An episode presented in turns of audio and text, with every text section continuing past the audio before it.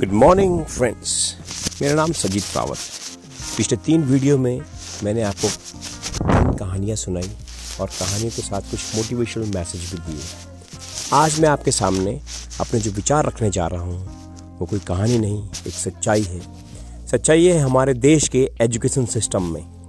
आज हमारे पास डॉक्टर्स हैं इंजीनियर्स हैं बड़े बड़े साइंटिस्ट हैं और हमें उन पर गर्व भी है। और गर्व होना भी चाहिए। कि वो इतने बड़े बड़े साइंटिस्ट हमारे देश के हैं। लेकिन दोस्तों मेरे आपसे एक छोटा सा अनुरोध है कि क्या हमारे एजुकेशन सिस्टम में एजुकेशन सिस्टम में कुछ बदलाव होने चाहिए? हमारे आज वही पढ़ाई जो पहले पचास साल पहले पढ़ाई कर, कराते थे सेम वही पढ़ाई आज भी कराते हैं। हमको चाहिए कि हम अपनी पढ़ाई में कुछ टेक्निकल बदलाव करें।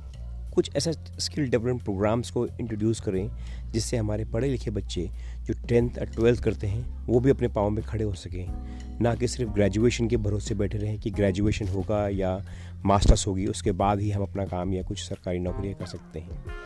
आज फ़ॉरेन की विदेश, विदेशी पढ़ाइयों को देखिए, वहाँ पर तरह तरह के जो सिलेबस हैं, उसको रीडिफाइन किया गया है। आज हमारे जो एजुकेशन सिस्टम है उसको भी रीडिफाइन करने की ज़रूरत है। उन फालतू जो हमारे बुक में जो फालतू के जो टॉपिक्स हैं, उनको निकाल बाहर करना पड़ेगा। इसके लिए शायद एक बड़ा पैनल की ज़रूरत पड़ेगी।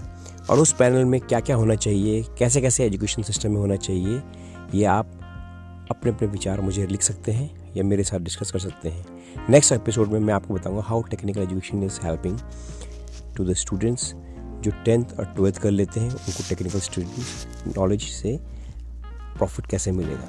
Thank you